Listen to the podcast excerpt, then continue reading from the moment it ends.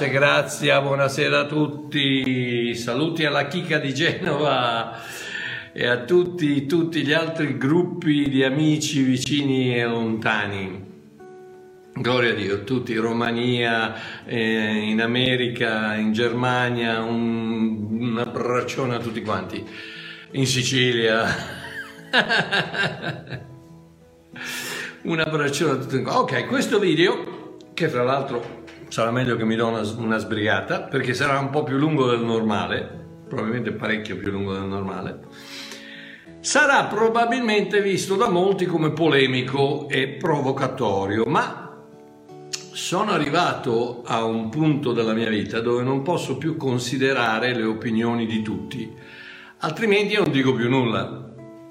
E come affermò Simon Wiesenthal, grande uomo scampato al, all'olocausto, scrittore e cacciatore di criminali nazisti, For evil to flourish, it only requires good men to do nothing, che dire, in italiano vuol dire perché il male fiorisca. È necessario solamente che gli uomini per bene non facciano nulla. Quindi, quest'anno ho 74 anni e non potendo più viaggiare come una volta, per adesso almeno, grazie al signor Covid, ho deciso di spargere il più possibile quella che io reputo essere la verità. E come dico all'inizio di tutti i miei video, se non sei d'accordo con me non ci sono problemi, hai tutto il diritto di pensarla diversamente, di, di pensare che io sbagli, che io sia un eretico, hai tutto il diritto di, di pensare quello che vuoi. Dimmelo, possibilmente senza insultarmi, ma restiamo amici, ti prego. Ok? Tutto ciò di cui ho bisogno per scatenare un putiferio di polemica e di controversia è accennare al mio punto di vista positivo sul presidente Trump o quello che penso sulla Chiesa Cattolica Romana. È uno sciame di vespe infuriate, si scatena immediatamente con più veleno addosso che io possa mai immaginare. Ogni volta che leggo, sì perché i leoni della tastiera non parlano, scrivono solo, e traggono la loro arroganza dall'incolumità offertagli da quello schermo anonimo e intoccabile chiamato social media. Ogni volta che leggo le accuse diffamatorie fattemi, mi ricordo che Dio non mi ha chiamato alla popolarità del mio credo, ma mi ha chiamato alla restaurazione della sua grazia non mi, ha, non mi ha chiamato a convincere le persone, mi ha chiamato ad annunciare ciò che io credo essere la verità. Gesù più nient'altro. Solo Gesù, unicamente Gesù, 100% Gesù, sì, senza additivi diluenti o coloranti aggiunti. Quindi, dopo aver ricevuto diverse domande a proposito, è giunto il momento in cui devo chiarire una volta per sempre la mia posizione con la Chiesa Cattolica. Ed ecco il motivo di questo video. C'eri, non so se avete notato le, le candele là di dietro, ho cercato di creare un'atmosfera ecclesiastica. Volevo sottofondo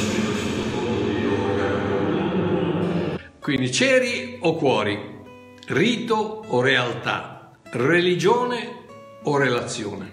Queste sono domande che ogni cristiano che si dichiara tale dovrebbe farsi. Ho subito dopo l'inaugurazione di Joe Biden come presidente degli Stati Uniti, un paio di giorni fa, la sua press secretary, responsabile dei rapporti con la stampa, Jen Psaki, ha risposto ad una domanda fattale a riguardo la politica aggressiva di Biden a favore dell'aborto con questa frase. Il presidente è cattolico e frequenta la chiesa ogni domenica. A parte il fatto che questa risposta non ha niente, ma niente a che vedere con una qualsivoglia giustificazione della politica omicida e sanguinaria del duo Biden-Harris a riguardo dell'aborto fino al nono mese, la risposta offerta dalla signorina Psaki dimostra l'assoluta e crassa ignoranza di questa press secretary con l'idea che come non basta entrare al McDonald's per diventare un hamburger, così non è senz'altro sufficiente entrare in chiesa per essere un figlio di Dio. Ma questo purtroppo è il punto di vista di milioni e milioni di cristiani, in virgolette. Mi hanno spruzzato un paio di gocce d'acqua in fronte quando ero piccolo, vado in chiesa regolarmente, o perlomeno a Natale, Pasqua, funerali, matrimoni, e dichiaro apertamente che tutti dovrebbero ubbidire ai dieci comandamenti, anche se non li saprei neanche elencare se Dio stesso me lo chiedesse. Questo dovrebbe bastarmi per guadagnare un biglietto d'entrata in cielo, anche se probabilmente dovrò farmi un paio di secoli di extra purificazione in purgatorio prima di essere accettato follia completa e tristemente spina dorsale di quella odiosa pratica per la quale ho coniato il termine religionismo. Tutto ciò che tenta di sostituire l'opera completa della croce di Cristo con la patetica e sterile partecipazione dell'uomo. Questa, in parole povere, è la principale differenza tra religionismo, fra parentesi che sia cattolico, evangelico, ortodosso o di qualsiasi altro credo basato sull'abilità dell'uomo e non sulla grazia di Dio, e il cristianesimo. Il religionismo afferma Gesù più qualcosa, il cristianesimo dichiara Gesù e basta. Oh. Sei caratteristiche che identificano il religionismo cattolico evangelico, protestante o di qualsiasi altra religione al mondo che non sia il vero cristianesimo. 1. C'è un uomo santo da imitare, che sia Gesù, Mosè, Maometto, Buddha o il Lord Krishna. 2. C'è un libro sacro da obbedire, che sia la Bibbia, il Tanakh, il Corano, le sutras o le Vedas. 3. C'è una lista di regole da seguire, che siano i dieci comandamenti, la Torah, gli Hadith, la meditazione, il pacifismo o le regole vegetariane. 4. C'è un gruppo di persone a cui appartenere, la Chiesa o comunità in genere, gli ebrei, i musulmani, i buddisti o gli Hare Krishna. 5. C'è un tipo di condotta da seguire, pena la perdita dell'appartenenza a quel gruppo. E qui sembrano essere tutti d'accordo, niente alcol, niente droghe, niente sesso, se non a scopo procreativo, niente che vada contro le istruzioni dell'uomo santo da imitare e dal libro sacro da ubbidire. E 6. C'è un luogo speciale dove venerare, che sia Roma, il muro del pianto, la Mecca, Bodh Gaya o il fiume Gange. Ce ne sarebbero tante altre, ma penso che questo possa bastare. Tutto nel religionismo è basato su ciò che l'uomo può produrre per appacificare un Dio arrabbiato, dispettoso, distante e piuttosto vendicativo. Il vero cristianesimo invece è molto semplice. Colossesi 1,27, tra parentesi, voglio farvi notare ancora una volta che tutto quello che dico io cerco sempre di attaccarlo, agganciarlo alla realtà della scrittura. Quindi ogni, ogni affermazione che faccio cerco sempre di, di eh, eh allacciarla, attaccarla, agganciarla a, a, un versetto della scrittura, ok? Non come tanti che, che, che, mi tirano le pietre dicendo solamente che no, non è così perché io dico che non è così. No, dammi, dammi versetto, dammi, dammi eh, capitolo, dammi scrittura e allora poi possiamo discutere. Ok, andiamo avanti. Il vero cristianesimo invece è molto semplice. Colossesi 1,27. Cristo in voi, la speranza della gloria. Ta-da! La semplicità del cristianesimo è Cristo in te non Cristo in chiesa, non Cristo nella Bibbia, non Cristo nel pastore, non Cristo in te, in te, Cristo in te.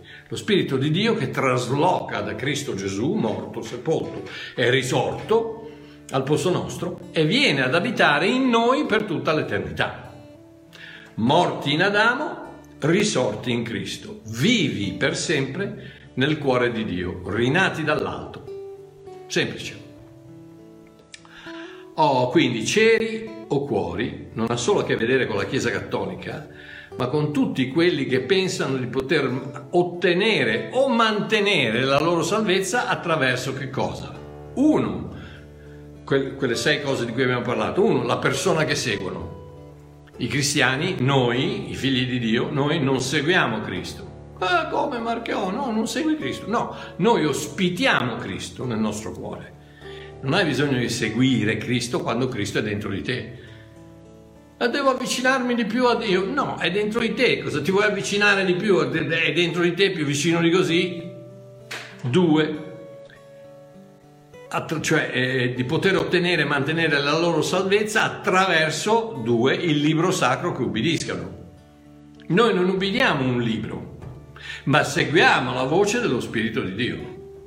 C'è una bella differenza, noi non ubbidiamo un libro, se, ma seguiamo la voce dello Spirito di Dio. Le mie pecore riconoscono la mia voce e mi seguono. La voce dello Spirito di Dio dal di dentro, non abbiamo bisogno di un libro. Il libro va bene, anche quello, Dio parla anche attraverso di quello, ma è, il, è, è la voce dello Spirito di Dio dentro di noi, Cristo in me che parla, lo Spirito di Dio in me che parla e che mi guida, non dal di fuori, ma dal di dentro. Tre. Le regole a cui si sottomettono.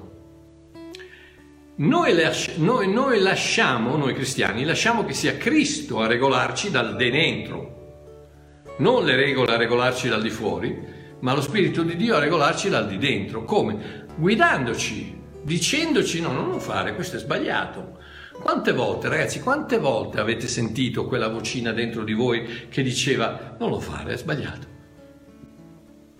Non, non, non, hai, non, hai, avuto bisogno di leggerlo su, su una Bibbia eh, in pelle nera con le, con le, lettere rosse che non devi fare, eh, non uccidere, non, dire falsa testimone. No, non hai bisogno di leggerlo perché è dentro di te, l'autore di quel libro è dentro di te e te lo dice normalmente, ti guida dal di dentro quindi non, non, non, sei regolato dal di fuori come i religionisti che hanno bisogno di un libro, eh, eh, delle regole a cui, a cui, sottomettersi, ma sei regolato dal di dentro, sei guidato dal di dentro. Quattro pensano di poter ottenere e mantenere la loro salvezza attraverso il gruppo a cui appartengono.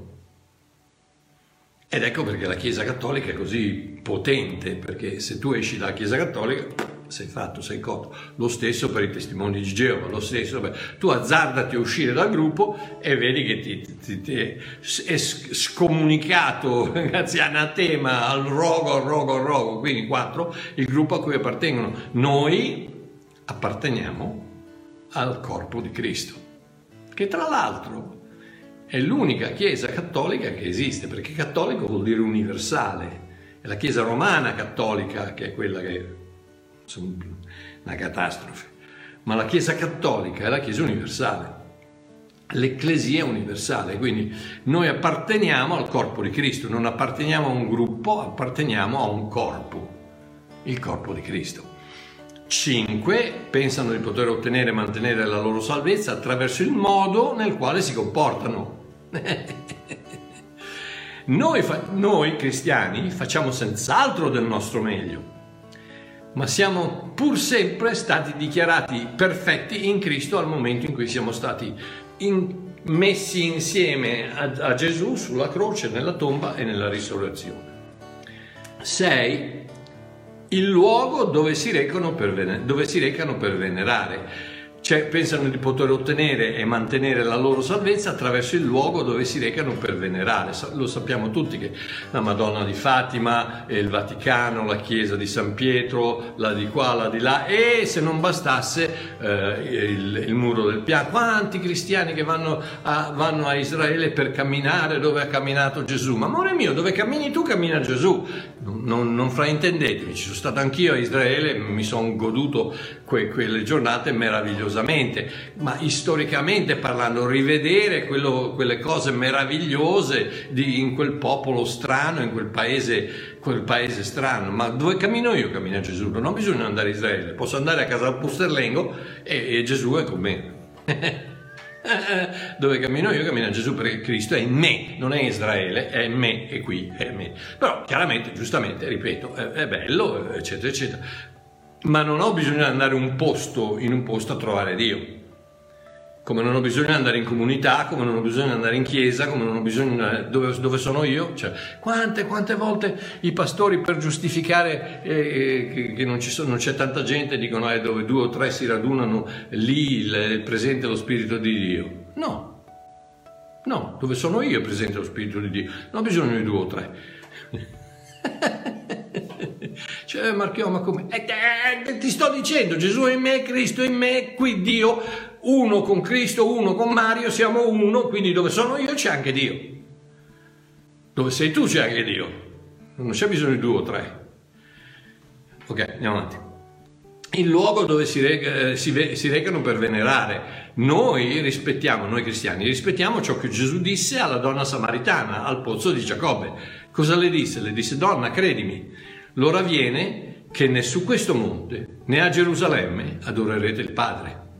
Ma l'ora viene, anzi è già venuta, che i veri adoratori adoreranno il Padre in spirito e verità, perché tali sono gli adoratori che il Padre richiede.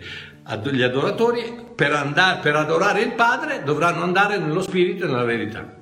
Non a Gerusalemme, non a Roma, non a Tulsa in Oklahoma, eccetera, eccetera, eccetera. Quindi questo è il succo di quanto Gesù dice a coloro che si credono cristiani, cristiani in Matteo 7,22, dove dice Molti mi diranno in quel giorno, Signore, Signore, non abbiamo noi profetizzato nel tuo nome e nel tuo nome scacciato demoni e fatto nel tuo nome molte opere potenti? E allora dichiarerò loro, io non vi ho mai conosciuti, allontanatevi da me, voi tutti operatori di iniquità. Questa è la chiave del cristianesimo. Perché Gesù li, manda via? Perché non li ha mai conosciuti, non sono suoi figli, non sono cristiani, non sono credenti. Allontanate, ma noi abbiamo fatto Cosa, cosa, vuol dire? Non vuol dire niente, puoi fare, puoi fare i miracoli, puoi fare eh, anche, anche, anche, i satanisti fanno i miracoli, anche i buddisti fanno i miracoli, anche, anche i miracoli non, non vogliono dire niente, no, ma, è, ma sei, sei, di Cristo, hai Cristo in te, perché se no la chiave è questa, ti conosce Gesù, sa che sei dei suoi, 2 Timoteo 2,19 dice chiaramente il saldo fondamento di Dio rimane fermo, avendo questo sigillo il Signore conosce quelli che sono suoi. Quindi, dopo questo lungo preambolo, la mia affermazione è molto semplice. Non ci sarà un solo cattolico in paradiso. Né un pentecostale, né un evangelico, un protestante, un battista, un metodista, un anglicano o un valdese. In paradiso ci saranno solo figli di Dio, rinati tramite il suo DNA e sigillati dal suo riconoscimento di appartenenza alla divina famiglia. Quindi, la generalità di questa appartenenza è molto chiara nella scrittura, molto chiara. Romani 10:13, chiunque invoca il nome del Signore sarà salvato. Giovanni 3,16 Dio ha così tanto amato il mondo che ha dato il suo unico figliolo che chiunque crede in lui non perisca ma abbia vita eterna. Atti 16,31 Chiunque crede nel Signore Gesù Cristo sarà salvato. Primo Giovanni 4,15 Chiunque riconosce che Gesù è il figlio di Dio, Dio dimora in lui ed egli in Dio. Sulla base di queste tante tante altre scritture posso dire con certezza che chiunque cattolico, pentecostale, evangelico, ortodosso o altro, crede nel sacrificio sostitutivo di Cristo e invoca il suo nome, sarà salvato. Non chiunque si comporta bene, non chiunque fa parte o non fa parte di una particolare denominazione, non chiunque non prega ai santi, si sottomette al Papa o venera la Madonna, no, chiunque crede. Ecco la semplicità del vero Vangelo. Oh, questo forse esonera la Chiesa Cattolica? Al contrario, la condanna ancora di più. Giovanni 9, 39, 41 dice, Gesù disse, io sono venuto in questo mondo per fare un giudizio affinché quelli che non vedono vedano e quelli che vedono diventino ciechi. Alcuni dei sacerdoti farisei che erano con lui udirono queste cose e gli dissero, siamo ciechi anche noi? Gesù rispose loro, state a sentire, qui è la chiave, Gesù rispose, se foste ciechi non avreste alcun peccato, ma siccome dite voi vediamo, perciò il vostro peccato rimane. Ecco, amore mio, perché i bambini piccoli vanno in paradiso se muoiono. Non hanno bisogno di essere... Perché? Perché non sanno di non sapere, non, non possono, il, il, non, non, conoscono la differenza tra il bene e il male, per cui non, non hanno alcun peccato. Qualcuno mi ha chiesto eh, di parlare del fatto dei bambini, i bambini che muoiono piccoli, eccetera, eccetera, diretti in paradiso non, non, ci sono problemi. Le persone con, con difficoltà mentali che non riescono a, a, a, connettere, che non riescono a distinguere il bene dal male, che hanno dei problemi mentali, degli handicappati, eccetera, eccetera, diritti in paradiso. Perché? Perché se foste ciechi, quindi sono ciechi, non, non sanno la differenza tra il bene e il male, non, non hanno alcun peccato. Ma siccome dite noi vediamo, siccome dice no, allora noi, noi, siamo sacerdoti, siamo farisei, guarda tutte le cose che abbiamo fatto nel tuo nome, abbiamo profetizzato, abbiamo fatto questo, abbiamo fatto quella, ovvero, ok, allora tenete cosa vuoi che vi dica perché proprio quei, come quei poveracci che dicevano Signore, Signore, guarda quante cose abbiamo fatto per te, e Gesù ha affermato di non averli mai conosciuti, la Chiesa cattolica imbroglia le persone facendogli credere che si può arrivare a Dio attraverso altre vie che Cristo. E qui giace la grande eresia di Roma. Voi sapete quanto insisto su Gesù, solo Gesù, 100% Gesù, eccetera, eccetera. I sacerdoti farisei della Chiesa Cattolica purtroppo la pensano diversamente. Ci sono così tante eresie nella tradizione cattolica che potrei essere qui per tre giorni e non finire di descriverle tutte in maniera soddisfacente, ma il mio scopo non è quello di identificare la menzogna, ma di presentare la verità. Non di giudicare l'uomo assolutamente, ma l'istituzione, non quello di denigrare o condannare un credo ma un sistema. Quindi la Chiesa romana, contrariamente al vero cristianesimo a cui basta il sacrificio di Cristo, può essere definita come la Chiesa del più. Perché? Uno, la salvezza è ottenuta per fede più opere. La verità è ben diversa, Efesini 2, 8 e 9. Siete salvati per grazia attraverso la fede, questo è un dono di Dio, non per opere, che nessuno se ne vanti. La salvezza è ottenuta per grazia più i sacramenti. La verità invece è diversa. Tito 2.11 è apparsa infatti la grazia di Dio apportatrice di salvezza per tutti gli uomini. La, la grazia di Dio è quella che porta la salvezza, non i sacramenti. La salvezza si può ottenere per Cristo più altri mediatori tipo sacerdoti, papa, santi, eccetera. La verità dice questo, Giovanni 14,6, io sono la via, la verità, la vita, nessuno viene al Padre se non tramite me. Nota bene che non c'è menzione di Padre Pio, della Madonna, di, di, di, di Papa, Papa, Giovanni, eh, Papa Federico, eccetera, eccetera. Oh, la salvezza è ottenuta secondo la scrittura più la tradizione. La verità è Giovanni 17, 17, quando Gesù dice al, al, al Padre, santificali Padre nella verità, la tua parola è verità. Scrittura più tradizione? No, la salvezza è sola scrittura. 5. Si può ottenere la salvezza per la gloria di Dio più quella di Maria e della Chiesa. la verità, dice 1 Corinzi 10:31, fate tutte le cose alla gloria di Dio solo alla gloria di Dio. Sono, ce ne sono tante altre che possono sembrare irrilevanti, ma che dimostrano l'abisso che c'è tra il vero cristianesimo e la superstizione cattolica. Oh, Cristo si incorpora nell'ostia durante il processo di transustanzazione, al volere del, del sacerdote che sta officiando la messa, e muore per i nostri peccati ogni domenica. No, Ebrei 7, 27. Cristo non ha bisogno, come gli altri sacerdoti, di offrire tutti i giorni sacrifici di animali, prima per i propri peccati, poi per quelli del popolo, perché egli ha offerto un sacrificio una volta per tutte, quando ha sacrificato se stesso sulla croce. Il processo di santificazione dura tutta la vita, Questo è quello che la, la, Chiesa romana cattolica dice. Il processo di santificazione dura tutta la vita confessando i peccati al prete e facendo le debite penitenze.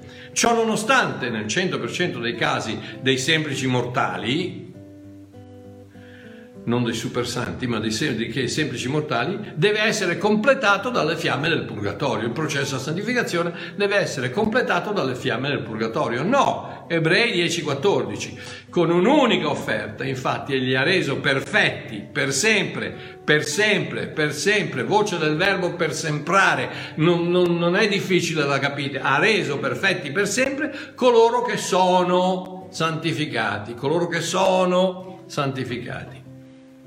Un'altra cosa, la vita del cristiano, fra parentesi quello normale, non quello vestito da albero di Natale chiaramente, la vita del cristiano deve essere una vita di privazioni, eh, bisogna saper portare bene la propria croce. No, come no, Marchio? No. Giovanni 15:10, vi ho detto questo perché Gesù dice, vi ho detto questo perché siate pieni della mia gioia e la vostra felicità sia completa. Conosciamo tutti Giovanni 10:10, sono venuto a portarvi vita e vita in abbondanza. Non sono venuto a portarvi la croce. La croce la dovete portare quando decidete di venire con me al Calvario a morire. Una volta morti, la croce l'avete portata. Adesso che la mia gioia vi, riempia, vi, vi riempia la vita e che vi dia la vita abbondante. Un'altra cosa, la Chiesa Cattolica è stata istituita da Gesù stesso con successione apostolica da Pietro in poi. No, no, Matteo 16, 18. Eh, su cosa la basano? Tu sei Pietro, su questa pietra. Amore mio, ma non parlavano mica italiano. Gesù disse tu sei Pietro, non disse Pietro, disse che fa. Che fa vuol dire, eh, vuol dire Pietro in, in ebreo eh, Gesù disse tu sei che fa? E su questa pietra Zur quindi vedete che fra che fa e Zur non c'entra proprio niente. Pietro pietra carino simpatico. No tu sei eh, tu sei Pietro su questa pietra e allora no, fa riba e allora va bene. No tu sei che fa e su questo Zur io edificherò la mia chiesa.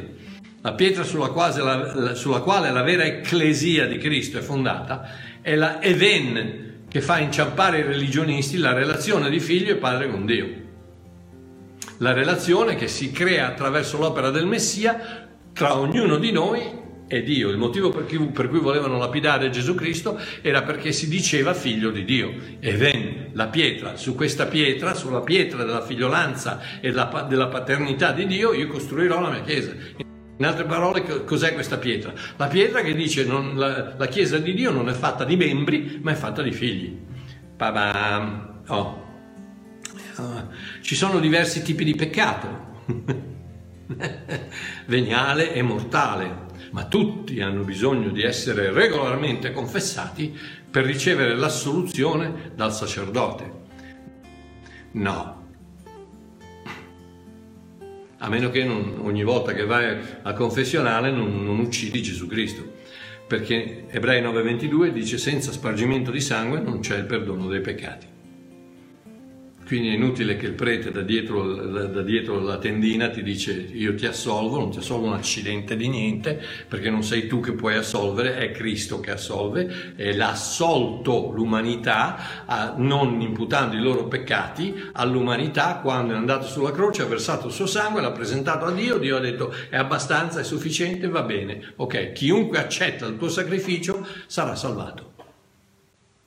Taran. Ok, un vero cristiano si sente al sicuro in ciò che ha ottenuto Cristo attraverso il suo sangue. Salvezza, perdono e vita eterna. Un cattolico praticante, e tra l'altro devo ammettere anche tanti evangelici, tristemente, non è mai, sicuro, non è mai sicuro di essere a posto con Dio e di andare in paradiso, perché quando pecca ha bisogno della confessione, della penitenza, del ravvedimento, della promessa di cambiare e delle opere che portano testimonianza del suo pentimento. E l'evangelico, il protestante è uguale, perché cosa fa? Ha bisogno di 1 Giovanni 1,9 dove dice se confessiamo i nostri peccati, non sei, sei un cattolico evangelico. I tuoi peccati sono stati perdonati una volta per sempre, per sempre, voce del verbo per semprare, vi ricordate? Voce del verbo per sempre, quindi sono stati perdonati per sempre, non hai bisogno di un primo Giovanni 1.9 andare a, andare a confessarli perché te li ha già perdonati. Giovanni stava parlando a dei non cristiani. Ed è per quello che gli dice: Se confessate i vostri peccati, Dio vi perdona e vi pulisce, purifica da tutta l'iniquità. Già fatto, grazie. Ok, andiamo avanti. Quindi, ma anche dopo la confessione e debita penitenza, il peccato rimane, in quanto nessuno, ripeto, nessuno può soddisfare la legge. Ed ecco perché Gesù è venuto. Perché se tu potevi soddisfare la legge, anche una parte della legge, non c'era bisogno che Gesù venisse. E invece è venuto perché lui è venuto per soddisfare la legge al posto tuo, al posto mio. Quindi, ergo, al momento in cui il cattolico pecca, la sua salvezza è immediatamente compromessa. Il suo perdono abrogato, la vita eterna interrotta e la sua destinazione finale cambiata. Giorno dopo giorno, per tutta una vita di insicurezza, fino al letto di morte dove entra in campo il sacramento dell'estrema unzione, che almeno dovrebbe garantire il purgatorio al posto dell'inferno, sempre che non si commettono peccati mortali prima di tirare il calzino. Mm. Ai, ai, ai, ai, ragazzi, vabbè. Mi ricordo un giorno, un paio di anni fa, quando mi trovai all'aeroporto di Napoli in coda per salire sull'aereo per Palermo. A fianco niente meno in coda, cioè era, io, eh, io, ero davanti, lui era di dietro e, e siccome quella era, era, la coda di quelli che avevano pagato un po' di più per non, non fare l'altra coda, eh, si vede che io non, non, sembravo una persona benestante, mi ha toccato sulla spalla, mi ha detto, dice, guardi che questa sarebbe la coda di quelli. Così sì, non, non si preoccupi, gli faccio vedere il biglietto, ho pagato anch'io, grazie. E allora così ho cominciato a parlare e questo non era niente meno che il vescovo della Campania, Calabria, Sicilia e Congo. Ui, ragazzi, mica no, eh. Infatti c'era il suo collarino bianco, eccetera. Il quale parlando, mi confermò la sua paura di volare. Io gli risposi con un sorriso, stia tranquillo fratello, l'aereo dove viaggio io non casca. e poi gli ho detto, e se mai dovesse cascare, alleluia, ci vediamo in paradiso. Uè, questo serio come una tomba mi fa, dice, sono felice per lei che è sicuro di andarci, ma io non ne sono affatto sicuro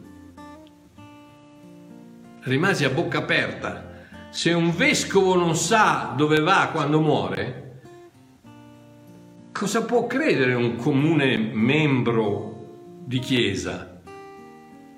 E quella purtroppo è la triste situazione della gran parte dei cattolici. Poi c'è il rosario, il modo ripetitivo di pregare, l'assurdità della messa, il tabernacolo con le tendine, l'acqua santa, l'incenso, quelli vestiti da madre che si fanno chiamare padre, il, titolo, il, il titolo di pontefice, che vuol dire colui che fa da ponte, quando la scrittura dice Atti 4:12, nessun altro in nessun altro che Cristo vi è la salvezza, poiché non c'è altro nome sotto il cielo che faccia da ponte, che sia dato agli uomini, per mezzo del quale dobbiamo essere salvati. E a quale pontefice? Il celibato dei preti e delle suore, la venerazione di statue e icone, eh, o icone, non so come si dice, la tradizione dei ceri accesi alle varie Madonne, la Bibbia deuterocanonica allungata, le reliquie, i miracoli post mortem che solo i santi possono fare, le decine, se non centinaia di altre falsità completamente estranee alla parola di Dio, che creano un labirinto di regole, dettati e tradizioni incredibilmente complicato tra l'uomo e Dio. Mentre Gesù dice il mio gioco è leggero, la mia salvezza è facile da ottenere, la via al Padre è diretta. Mamma mia ragazzi, il religionismo, soprattutto il, quello del cattolicesimo, ci, ci, sono dei libri grossi così che devi, devi, studiare, devi stare attento, devi seguire, devi fare, perché sennò, sennò tu in cielo non ci vai, amore mio, anche se magari il purgatorio un paio di cento anni te la cavi, ma non, ma non c'è un cattolico che ti può assicurare che il momento che tira il calzino va in cielo. Io sì. Perché? Perché ci vado non per merito di Mario Marchiò, ma ci vado per merito del sangue di Gesù Cristo, l'agnello di Dio che ha tolto il peccato dal mondo, incluso Mario Marchiò. Quindi il mio peccato Gesù Cristo l'ha tolto, l'ha messo sulla croce, l'ha inchiodato una volta per sempre e Mario è perfetto per sempre agli occhi di Dio. Pravam. Ok. Uh, questo non vuol dire però che nell'innocenza della loro convinzione, seppure sbagliata, migliaia di preti e suore non siano come angeli mandati da Dio per aiutare i bisognosi. Se solo capissero che l'aiuto principale da amministrare ai poveri, che Dio li benedica per, per, per, soprattutto i missionari in, in Africa, eccetera, eccetera, se, se, soltanto capissero che l'aiuto principale da amministrare ai poveri, come dice Gesù in Matteo 11,5, il Vangelo è annunciato ai poveri, ai poveri è annunciato il Vangelo, non dice che il mangiare è dato ai poveri, non dice che no, dice che il Vangelo è annunciato ai poveri perché i poveri ci saranno sempre, ma almeno avranno, avranno, nel cuore la speranza di dire, ah, la buona novella dice che Dio mi ha perdonato in Cristo. Se solo capissero che l'aiuto principale da amministrare ai poveri è il Vangelo, la buona novella della salvezza della loro anima, non quella della sopravvivenza del loro corpo.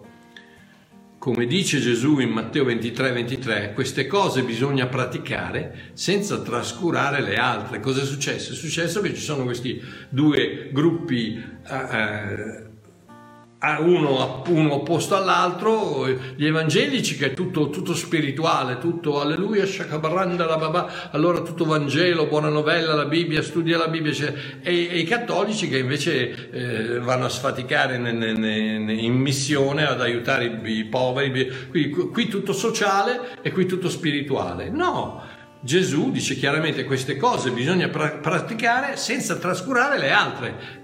Perché non si può fare tutte e due? Perché non si possono aiutare i poveri fisicamente, ma anche dargli la buona novella del Vangelo?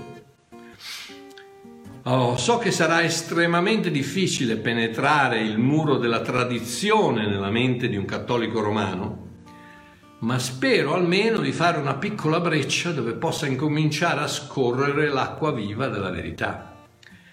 Ripeto, niente da dire con il singolo, l'individuo cattolico, l'individuo che ha invocato il nome di Cristo e crede in Lui. Anche se dovesse praticare tutte le cose sbagliate che ho appena elencato, la meravigliosa grazia del nostro Signore copre quello ed altro.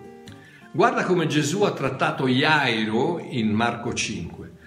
Gesù ha, esaudito la sua richiesta perché il suo cuore era, Iairo era il capo della sinagoga che Gesù aveva chiamato serpenti, vive, vipere, eh, sepolcri di, di pieni di ossa di morte, eccetera, eccetera. Gesù, Gesù, ha esaudito la sua richiesta perché il cuore di Aero era sincero, anche se lui era uno dei farisei religiosi capi della sinagoga.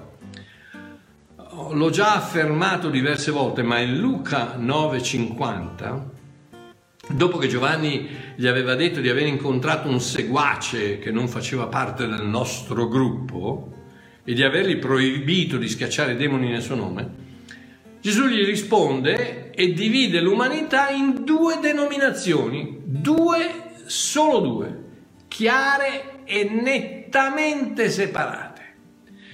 I contronostiani e i pernoisti.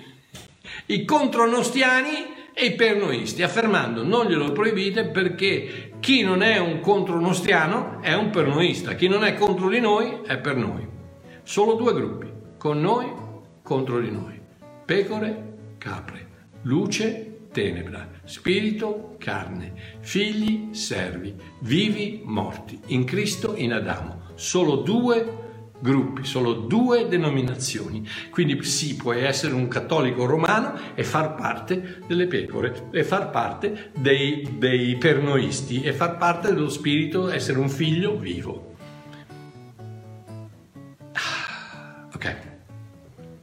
Come del resto puoi essere un evangelico che invece non capisce niente di niente, pensa di potersi guadagnare la, la, la salvezza attraverso le profezie, i miracoli, cioè guarda, guarda cosa io ho, ho, miracolato, ho profetizzato nel tuo nome, ho scacciato i demoni nel tuo nome e Gesù ti dice va, va, va via da me perché non ti conosco, perché non hai mai accettato il sacrificio sostitutivo di Cristo, non hai mai ricevuto la nuova, la nuova nascita, non sei mai nato dall'alto, non hai mai ricevuto il DNA divino di Dio, quindi non fai parte della sua famiglia, quindi amore mio Gesù ti dice non ti conosco. Puoi aver profetizzato, apostolizzato con più, più, più titoli davanti a te di, di, di un'università, puoi, puoi, avere tutto quello che vuoi, però se Gesù non ti conosce, non ti conosce. e tu in cielo non ci vai. Ok? Come se Gesù avesse detto a Giovanni, a Giovanni, non conosci il cuore di questa persona Forse appartiene alla Chiesa Cattolica Romana, ma se il suo cuore è puro verso di me, è per noi e farà per sempre parte di noi. Stammi a sentire, non si va in cielo perché non si fa qualcosa di sbagliato. Si va in cielo perché si crede in qualcuno di giusto. Fammelo ripetere, non si va in cielo perché non si fa qualcosa di sbagliato. Si va in cielo perché si crede in qualcuno di giusto. Perché, amore mio evangelico, tu pensi di non fare niente di sbagliato. Quando mandi, quando mandi, le richieste di preghiera a Maldonado, a Benin, eccetera, non credi, non credi di, di, di, essere totalmente fuori testa, di idolatrare, di, invece di mandarla a Padre Pio la mandi a, a, a Maldonado. È la stessa cosa. La stessa cosa tante, tante, tante, tante, tante cose. Quindi, um, questa è la meraviglia della grazia di Dio. Romani 5:20 dice dove il peccato abbonda, la grazia di Dio ipercari sovrabbonda per l'evangelico, per il pentecostale, per l'ortodosso, per il cattolico, per tutti quanti, dove il peccato abbonda, la grazia di Dio sovrabbonda. Quindi non ci sarà mai peccato che possa superare la grazia di Dio, sempre che la persona abbia eh, invocato il nome del Signore. Come abbiamo detto prima, Chiunque, chiunque, chiunque, chiunque, la salvezza è basata per grazia attraverso la fede, basata sulla fede, l'offerta del, della croce, della grazia del sangue di Cristo fatta da Dio e la, la ricezione, l'accettazione di quell'offerta da parte nostra, le due cose si uniscono, pum, sei salvato una volta per sempre. Ricordate che la vera giustificazione davanti a Dio avviene per l'assoluta perfezione di Cristo non per la mancanza di errore nell'uomo.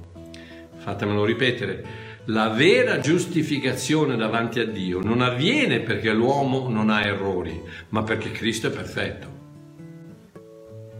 Il mio accanimento non è con il religioso, ma con il religio- religionismo, in tutte le sue orrende e disgustanti manifestazioni. In questo caso quello della Chiesa cattolica romana. A quel religionismo dico, ripetendo le parole del mio maestro, uscite da essa, o popolo mio, affinché non abbiate parte dei suoi peccati e non ne paghiate le conseguenze. Apocalisse 18:4. Il nostro dovere, amici miei, in tutto il mondo, è sì quello di denunciare il sistema eretico della Chiesa Cattolica come chiaramente afferma l'Apostolo Paolo in Efesini 5:11, dove dice non partecipate alle opere infruttuose delle tenebre, piuttosto denunciatele. Quindi sì, il nostro dovere è quello di denunciare il sistema eretico della Chiesa Cattolica, ma soprattutto quello di amare il cattolico e di mostrarle la realtà della presenza di Cristo nella nostra vita, al punto che sia lui o lei a chiederci spiegazione. Ragazzi, purtroppo eh, noi evangelici, noi, noi, gli evangelici, io sono solo un figlio di Dio, non, non sono niente, non ho nessun, nessun, timbro, non ho nessun titolo, sono Babbo Mario, figlio di Dio, punto e basta. Eh, purtroppo noi ragazzi siamo così veloci, così istantanei a condannare il cattolicesimo, ma perché dovrebbero cambiare idea? Ma gli stai offrendo un'alternativa. Non ti sto dicendo no perché allora la Bibbia dice no, no, no, no, no, la tua vita sta dimostrando un qualcosa che loro vorrebbero avere. con tutto e per tutto, con tuo marito che non crede, con, con i tuoi figli che, che va, son, sono stati massacrati in comunità che adesso non vogliono avere niente a che fare con, con, con, il cristianesimo. Gli stai offrendo qualcosa, gli stai soltanto dicendo che devono fare così perché altrimenti vanno all'inferno. Ma, ma siamo impazziti. Sono loro che dovrebbero chiederci spiegazione. Guarda cosa dice Pietro in 1 Pietro 3, 15, 16. Dice, se qualcuno vi domanda la ragione della vostra fede e il motivo della vostra speranza, quello ragazzi la cosa più grande, mettetevi un sorriso sulla faccia, sorridete, fate, dimostrate la speranza che se dovesse, dovesse cascare tutto, che se dovesse venire il, il, mondo il globalista di Soros, eccetera, che se dovesse cascare l'America, che se dovesse cascare l, l, l, l'Unione Europea, se, se, dovesse andare tutto, tutto a catafascio, andiamo nelle mani dei globalisti, andiamo nelle, il, il, il microchip, il Covid, eccetera, eccetera, se dovesse qualsiasi cosa io sono cristiano, io vado in cielo, dentro di me c'è lo Spirito di Dio, quello, amore mio, non me lo puoi togliere perché quella è la mia speranza di gloria, Cristo in me. Da-da-da. Quindi, se, fa, avvertite la vostra faccia che siete felici. Mandategli un memorandum, un piccolo memorandum che dice faccia, che questa è una decisione del, del Consiglio centrale, fel- siamo felici, quindi dimostralo. Mettetevi un sorriso sulle labbra, eh, fate, fate, due risate, fate, cercate di dimostrare il fatto che abbiamo una speranza nel cuore che va al di là del religionismo. Ragazzi, mamma mia. Si può ottenere molto di più con un sorriso che con tre ore di predicazione in piazza. Se qualcuno vi domanda la ragione della vostra fede, il motivo della vostra speranza, siate sempre pronti a rispondere, ma con dolcezza e rispetto, forti della vostra buona coscienza.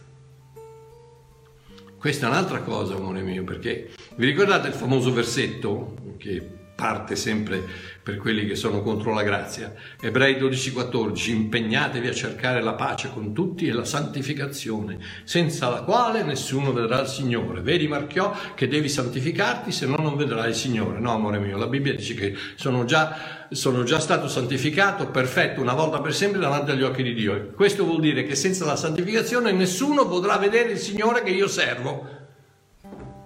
Perché dicono, ma quale Signore? Sei un bugiardo truffaldino, adultero, eh, a buffone come tutti gli altri, ma cosa, ma cosa, mi viene a dire? Ma che testimonianza è quella? Senza la santificazione nessuno vedrà il Signore. È, ma, ma, cosa offri alla gente se non sei onesto? Cosa offri alla gente se vai a donne? Cosa offri alla gente se dici le bugie? Se sei sempre lì a arraffare, a, a fregare? Cioè, cosa, cosa, eh, sì, se sei cristiano, se hai accettato Gesù, vai in paradiso, anche se, sei, anche se vai a donne, anche se, vai, se hai accettato Cristo, i tuoi peccati peccati sono stati perdonati, ma cosa offri alla gente? Cosa, cosa vede la gente in te?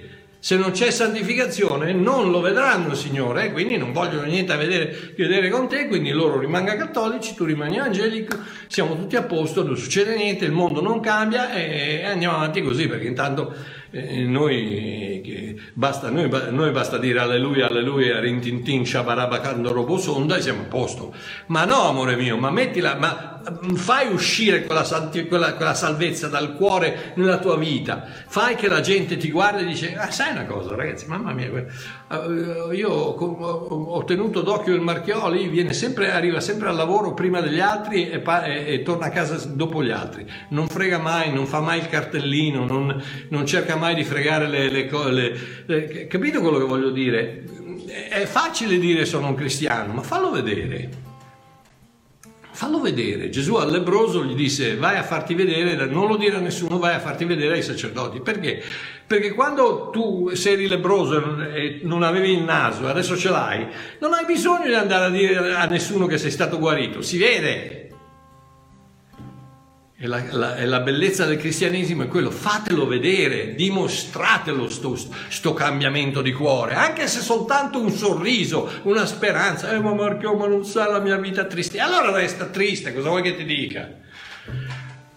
Come fai a, come fai a, a, a invitare delle persone al, al tuo Dio se, se, se, se, hai sempre una faccia da, da, da, da Jack the Ripper, da, un film dell'orrore. Mamma mia, ok, andiamo avanti. Quindi non aspettatevi di scalfire la corazza di tradizione del cattolico se non riflettete almeno in parte la perfezione di Cristo.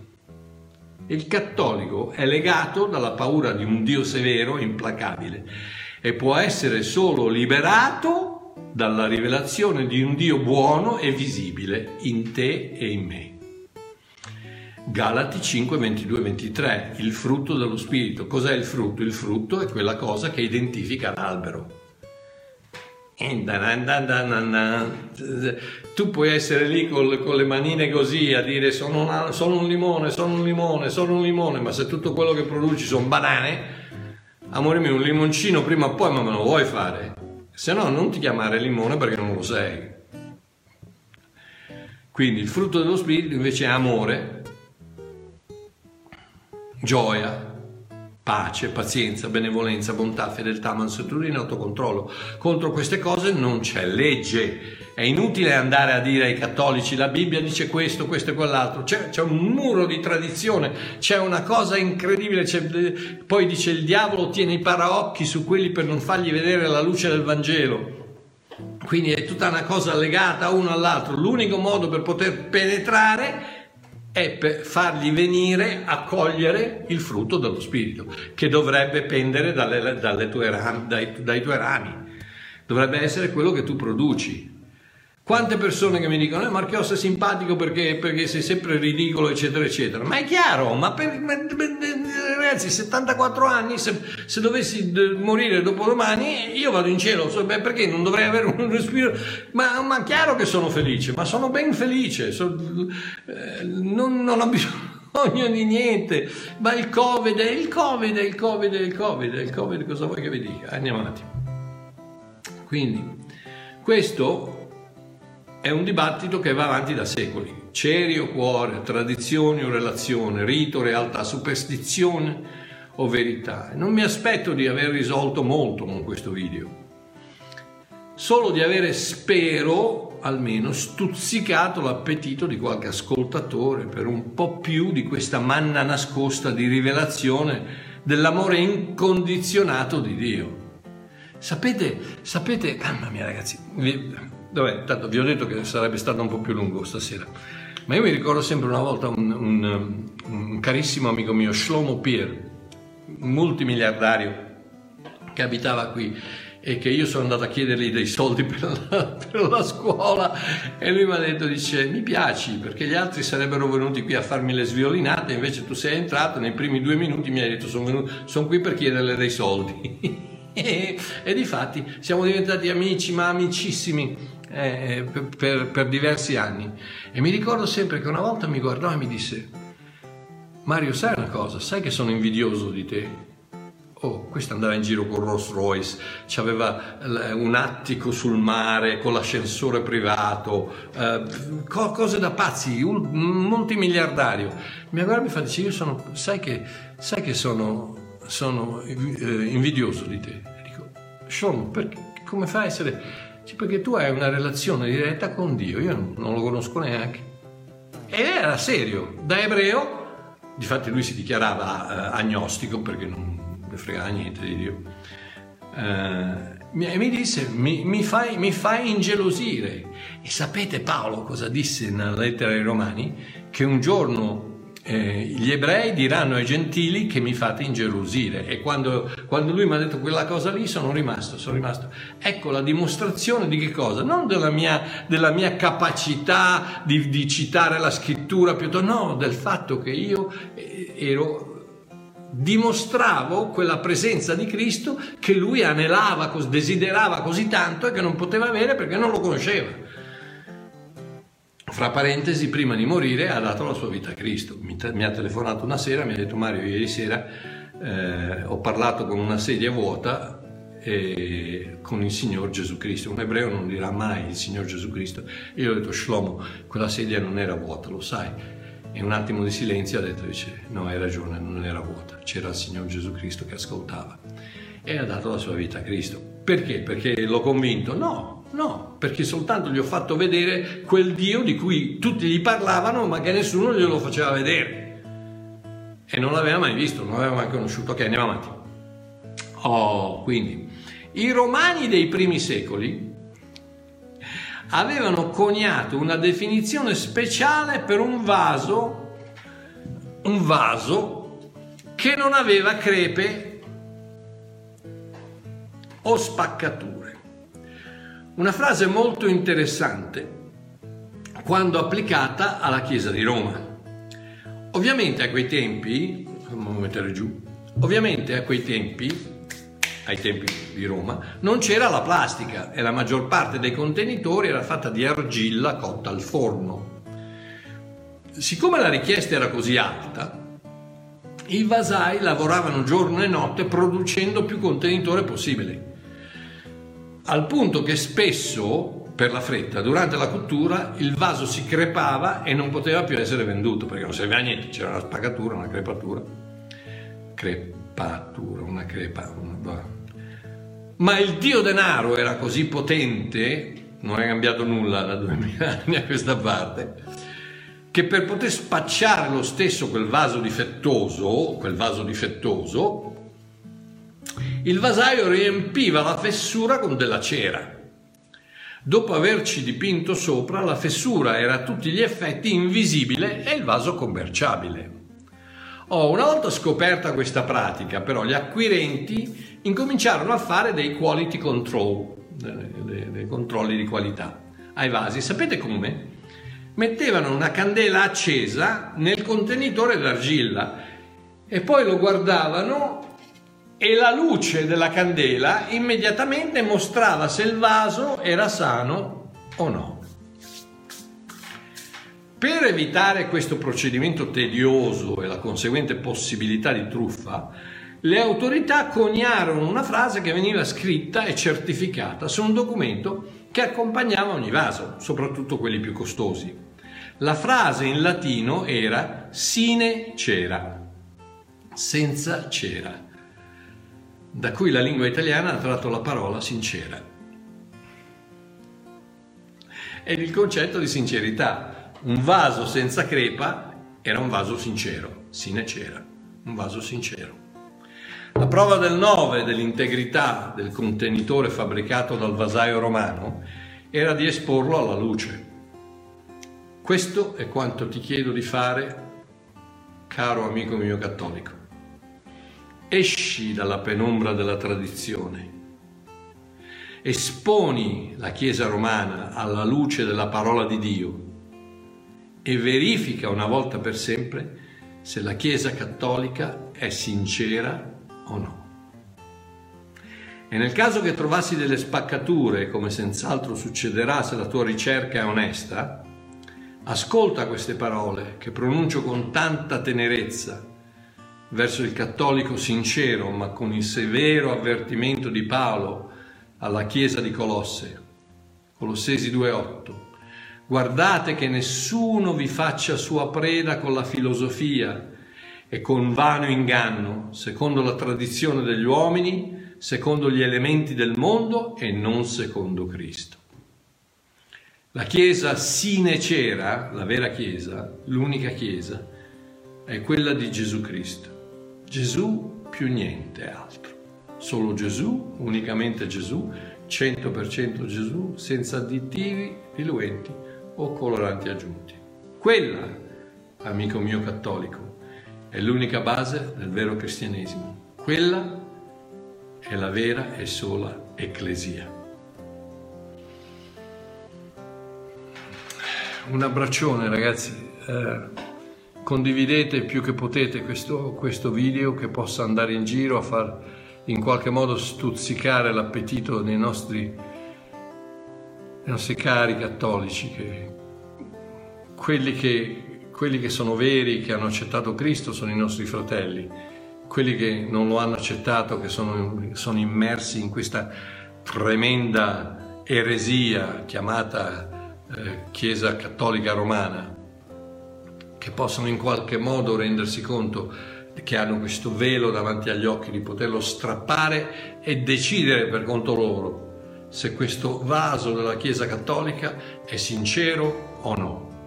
Mettetelo alla, alla prova del nove della luce, la parola di Dio. Ok, che Dio vi benedica, grazie per la vostra pazienza, siamo andati avanti un'ora e passa, ma io mi sono divertito, spero anche voi, ci vediamo mercoledì, che Dio vi benedica ancora di più di quanto già sta facendo, mettetevi un sorriso sulle labbra, quando uscite fate, fate, fate sì che la gente possa vedere Cristo in voi, che possa, la vostra santificazione possa uscire con violenza nella vita degli altri e fargli dire, uè, ma, ma, ma perché sei sempre allegro? Perché sei sempre positivo? Perché sei sempre sempre così, perché Cristo in me è la, la speranza della gloria, la speranza, la, la, l'essenza della speranza che è Gesù Cristo è dentro di me. Come faccio a non sorridere? Come faccio a non sperare? Come faccio a non vivere? Come faccio a non gioire? Come faccio a non aver pace in me? Tutto quanto là fuori può scoffiare il finimondo, ma qui dentro, amore mio, c'è pace. Qualche volta, Signore, ferma la tempesta fuori dalla tua vita, qualche volta ferma la tempesta nella tua vita. E una volta che nel tuo cuore la tempesta è stata fermata, quello che succede di fuori è relativamente importante. Ok, vi benedico, vi benedico con pace, con vita, con gioia, con vita in abbondanza. Nel nome di Gesù, un abbraccio da Babbo Mario, ci sentiamo mercoledì. Ciao.